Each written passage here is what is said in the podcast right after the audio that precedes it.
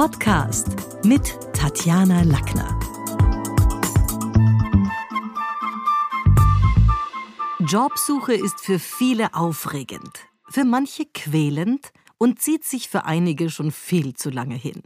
Deswegen schauen wir heute mal ein bisschen in die Strategien für das Bewerbungsgespräch. Der Arbeitsmarkt funktioniert wie jeder andere Markt durch Geschäft und Gegengeschäft. Nur ist hier die Ware die Arbeitskraft und der Preis der Lohn und das Verkaufsargument ihre Stärke. Die Verpackung der Ware ist ihre Eigenpräsentation. Wenn auf der Verpackung steht, ich brauche dich, verführt es weniger zum Kauf, als wenn draufsteht, ich nütze dir weil, ich bringe dir folgenden Nutzen. Überlegen Sie sich deshalb vor einem Bewerbungsgespräch folgende Punkte. Erstens, was kann ich wirklich gut? Wie viele Menschen verfügen auch Sie über Fähigkeiten, die vielleicht schon in Ihrem Freundeskreis neidvoll diskutiert wurden, die Sie aber selber noch gar nicht so wirklich wahrgenommen haben. Ich finde es deswegen wichtig, versuchen Sie, Ihren Stärken auf den Grund zu gehen und starten Sie mal mit der Auflistung eines Stärkenkatalogs. Ich finde es auch völlig in Ordnung, wenn man da jetzt nur fünf oder sieben Punkte findet, aber so Dinge, wo man sagt, das kann ich eigentlich richtig gut. Zweitens. Wie gut gehe ich mit Geld um? Menschen, die mit Geld gut umgehen, beweisen, dass sie sich an Vorgaben halten können, dass sie ordentlich planen, dass sie genau sind, dass sie auch Prioritäten setzen und über ein solides Zahlengefühl verfügen. Besonders wenn Sie einer der folgenden Berufsgruppen angehören, können Sie Ihren Bezug zu Geld, finde ich, auch gut argumentieren. Kaufleute können das, Buchhalter, natürlich auch Einkäufer. Drittens, wie hoch ist Ihr Stresspotenzial? Überlegen Sie, welche Stressoren, also welche Dinge, die Ihnen Stress machen, Ihnen im neuen Job begegnen werden. Was sind so typische Stressauslöser? Also Beispiel, ein Stressauslöser könnte sein, viel Arbeit in wenig Zeit zu erledigen. Also wer muss viel Arbeit in wenig Zeit erledigen? Alles, was Front Office, Back Office, Assistenz, Management, Journalisten, die natürlich Deadlines haben, wo man sagt, Redaktionsschluss, Broker, die sehr kurzfristige Minutengeschäfte haben. Aber es können auch Stressauslöser können auch sein starker Konkurrenzdruck, wenn man dem ausgesetzt ist. Ich denke da an Social Media Experts, weil da gibt es natürlich mittlerweile viele. Verkäufer, Makler, auch wieder Manager, Sportler, die Werbebranche. Es gibt aber auch psychische Belastungen, die man ertragen können muss. Ich denke jetzt an, an Lehrer, an Sozialberufe, monotone Arbeiten und Hilfsarbeiten, wo man sagt, okay, das ist auch psychisch anstrengend. Ärzte, weil man da viele, viele Schicksalsschläge auch sieht und viele Dinge, Anwälte. Und es gibt Menschen, die sind physischen Belastungen ausgesetzt. Also Handwerker, Arbeiter, Webarchitekten, die den ganzen Tag vor dem Bildschirm sitzen, ITler genauso, Kellner, die viel rumlaufen müssen, Köche, der ist im Sommer bei 40 Grad in der Küche und dann muss er ins Kühlhaus, dort hat es minus 40 Grad. Sportler natürlich ist das eine, eine hohe physische Belastung, Training und Wettkampf und Co. Es gibt aber vielleicht auch Menschen, die es stressvoll finden, sich an neue Bedingungen anpassen zu müssen.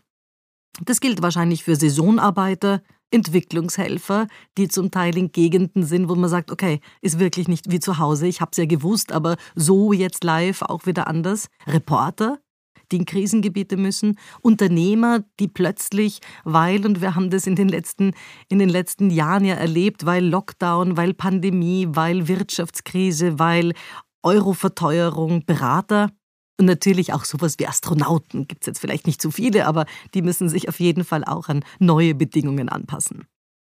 Und es gibt Stress. Viele Menschen erzählen mir das auch, wenn, empfinden sie, wenn sie das Gefühl haben, ich kann mich selber nicht verwirklichen. Also wo ist es schwieriger, sich selber zu verwirklichen? Wahrscheinlich als Buchhalter, der kann jetzt nicht eine kreative Bilanz legen. In der Administration, wo es klare, standardisierte Abläufe gibt. Als Hilfsarbeiter, Facharbeiter, Soldaten, da ist jetzt auch irgendwie kreativ sein nicht, nicht immer angesagt. Staatsdiener, Beamte als solches.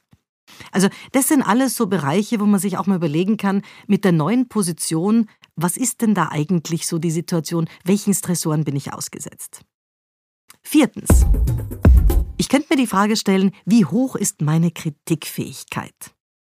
Wer lernen will, der muss Kritik verarbeiten, das ist klar. Wer in Teams arbeitet und permanenten Kontakt mit anderen Menschen hat, ja, der braucht Kritikfähigkeit, weil da bekommt man natürlich im Arbeiten mit anderen laufend Feedback. Und darunter versteht man sowohl die Gabe, Kritik zu formulieren, so dass sie andere Menschen auch wirklich annehmen können, aber auch die Bereitschaft, aus Feedback zu lernen.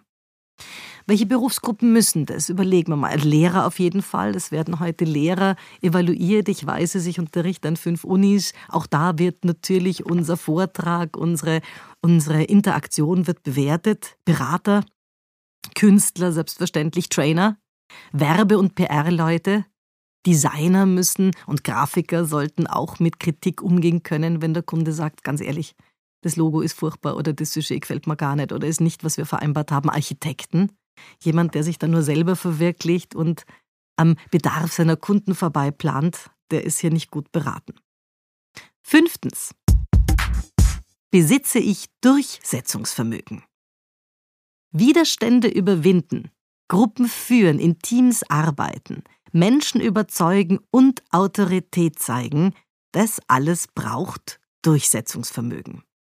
Also welche Berufsgruppen fallen mir da ein? Das sind natürlich Richter, sind Politiker, die auch gegen, mit Gegenwind umgehen können müssen, Pressesprecher, überhaupt so ein bisschen Kommunikationsberater, Unternehmenssprecher, auch ein HRler muss, muss Durchsetzungsvermögen haben, wenn klar ist, nein, es gibt dieses Jahr keine Boni oder keine Gehaltserhöhung, Manager, Unternehmer wieder. Also ich finde es wichtig, dass man sich da nicht davor scheut, Feedback von anderen einzuholen, es ist erlaubt, wissen zu wollen, welche Stärken andere Menschen, die Mitmenschen an uns schätzen. Da gibt es ja sogar in der HR dann das 360-Grad-Feedback, damit man auch von Kollegen von drüber und drunter der eigenen Hierarchieebene auch Feedback einholt. Deswegen bitten Sie doch aus dem Freundes- und Familienkreis mal um eine exakte Formulierung der eigenen Stärken und ein konkretes Beispiel vielleicht auch dazu. Ich finde, das ist manchmal ganz erhellend.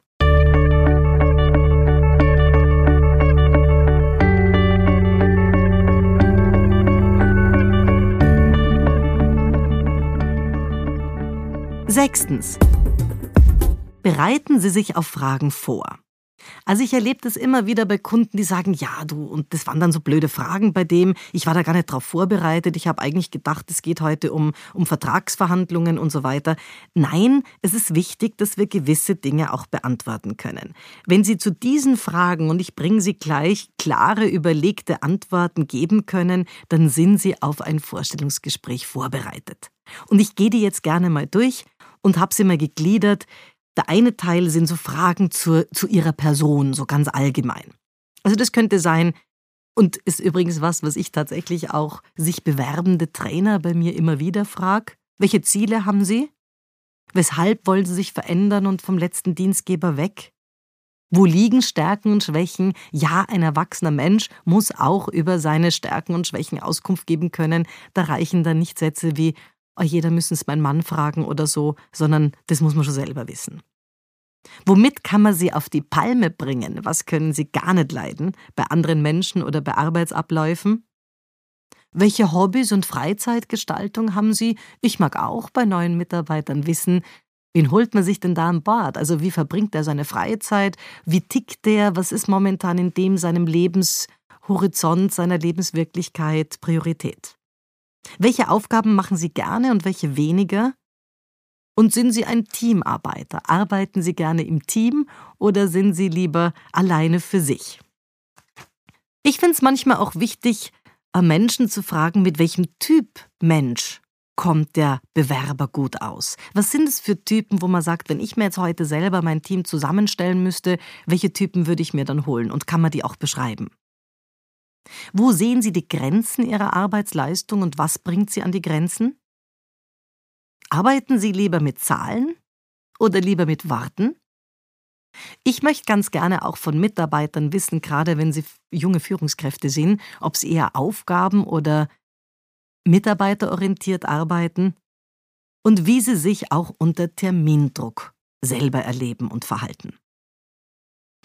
Und dann gibt es eine ganze Reihe, ich habe das mal geclustert unter Fragen zur Vergangenheit, also Fragen zu ihrer Person immer noch, aber eher die Vergangenheit betreffend. Das könnte zum Beispiel äh, sein, dass jemand fragt, was haben Sie bisher geleistet? Was war Ihr schwierigstes berufliches Problem und wie haben Sie es gelöst? Ich mag schon, dass Menschen auch über ihre Meilensteine reden. Welches waren die größten Leistungen Ihrer Laufbahn und auch vielleicht Misserfolge dabei? Also da auch ein bisschen über die Pitfalls und, und, und Stolpersteine, aber auch die Erfolge reden zu können. Und was war so das, wo Sie am stolzesten drauf waren in der letzten Position? Also was waren so die wichtigsten Aufgaben in der letzten Position? Wenn Sie zurückblicken, vielleicht auch ein bisschen die Frage, wie glauben Sie, sieht Sie Ihr damaliger Arbeitgeber? Und dann habe ich ein paar Fragen zusammengestellt, die eher in die Zukunft gehen. Also das sind natürlich Fragen wie, was erwarten Sie von der neuen Stelle? Was sind jetzt in der nächsten Zeit die beruflichen und privaten Ziele? Das will ich schon auch von Menschen wissen. In welche Richtung geht's da?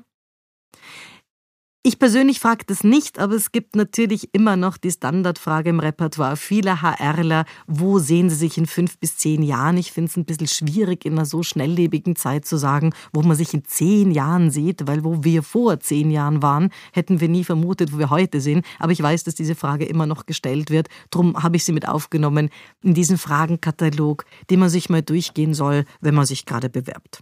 Aber auch wie werden Sie Ihre Fachkenntnisse für die neue Stelle erweitern? Haben Sie noch andere Stellen in Aussicht? Das mag ich auch wissen. Also welche heiße Eisen hat jemand noch, noch im Feuer, weil der wird sich ja nicht nur hier alleine bewerben. Und wenn ja, welche, beziehungsweise bis wann müssen Sie dort zusagen? Und dann habe ich Fragen geclustert unter die Überschrift zu Ihrer Person im Zusammenhang mit dem Unternehmen. Und da könnten zum Beispiel Fragen auf Sie zukommen wie, warum haben Sie sich gerade bei uns beworben? Also das muss jemand sagen können. Wieso interessieren Sie sich für die, für die Position in dieser Branche? Manchmal melden sich auch Menschen, wo es gar nicht um die Branche, sondern um die Position geht. Und da will ich schon auch wissen, was verbindet jemand dort mit einer leitenden Rolle möglicherweise. Viele wollen drei Gründe genannt haben, weshalb ausgerechnet Sie angestellt werden sollen. Oder auch die Frage, warum denken Sie, dass Sie sich für die Position qualifizieren? Da draußen haben, sind Ihnen viele begegnet, die sich auch hier bewerben wollen. Warum ausgerechnet Sie? Und was können Sie zum Erfolg unseres Unternehmens beitragen? Und um diese Frage gut zu beantworten, heißt es natürlich, dass man sich vorher auf der Homepage informiert hat, dass man vielleicht den ein oder anderen Geschäftsbericht gelesen hat, dass man auch ein bisschen was über das Unternehmen weiß, bei dem er jetzt vorstellig wird. Und dann habe ich so zum Thema Grund- und Fachwissen ein paar hm, Bewerbungsfragen geclustert, wie zum Beispiel, welche Station in Ihrem Werdegang hat Sie fachlich am meisten geprägt? Hatten Sie in Ihrem Studium eine Spezialisierung? Wie beurteilen Sie die Entwicklung unserer Branche in den nächsten Jahren? Und viele haben so bei Bewerbungsgesprächen, das melden sie mir auch rück aus Hearings und Assessment Centern immer wieder zu kämpfen mit den sogenannten unerwarteten Fragen. Und da habe ich auch ein paar zusammengesammelt. Können Sie lügen? Sind Sie loyal? Wie wehren Sie sich denn gegen Mobbing? Was machen Sie mit Mitarbeitern, die an Ihrem Stuhl sägen würden? Wie motivieren Sie sich selber? Denn wir haben ja auch Aufgaben, die nicht nur jeden Tag äh, ja, Fasching sind, sondern die auch mühsam sind oder die langwierig sind. Wie, wie motivieren Sie sich selber und vielleicht sogar andere? Wie beurteilen Sie den Verlauf Ihres Interviews bis jetzt? Das ist was, was manchmal Menschen aus der Kurve schmeißt, weil die sagen, mein Gott, was hätte ich denn da jetzt sagen sollen? Na, war eh gut oder ich finde mich eh gut, soll man sich da loben oder nicht? Also hier auf jeden Fall eine Antwort sich auch zu überlegen, damit man dann nicht überrascht ist. Oder auch, welche Bedeutung haben für Sie Status, Prestige, Anerkennung und Erfolg? Zuletzt hat mir eine Kundin gesagt, du, der hat mich dann gefragt, welches Buch ich zuletzt gelesen habe. Ja, das sind natürlich alles so Situationen und Fragen, die gestellt werden, um jetzt anti-Mainstream, also Dinge zu fragen, die erlaubt sind, aber nicht unbedingt, ja, wo man nicht unbedingt annimmt, damit wird man befragt, um ein bisschen Druck zu erzeugen. Ich finde es gut, wenn man sich da vorher was überlegt. Und dann gibt es auch so heikle Fragen an Frauen, die also schon sehr an der Legalität schrammen, aber natürlich, wie ist es grundsätzlich mit Familiengründung? Also das muss man, da muss man auch immer aufpassen, man muss nicht alles, alles beantworten, weil manche Dinge gehen dann einfach auch den Arbeitgeber nichts an. Aber schon eine Frage wie, unsere Unternehmenskultur ist von Männern dominiert, wie werden Sie sich als Frau da durchsetzen? Das ist absolut legitim und darauf sollte man auch als Frau antworten können. Fazit. Wer sich mit gewissen Fragestellungen schon im Vorfeld auseinandersetzt, kann in der Ist-Situation gar nicht mehr so überrascht werden. Viel Erfolg bei der Jobsuche. Das war's für heute. Besuchen Sie mich doch in der Schule des Sprechens in Wien. Auf Facebook, LinkedIn, Xing, unter sprechen.com oder auf meinem Blog sprechen.com/blog.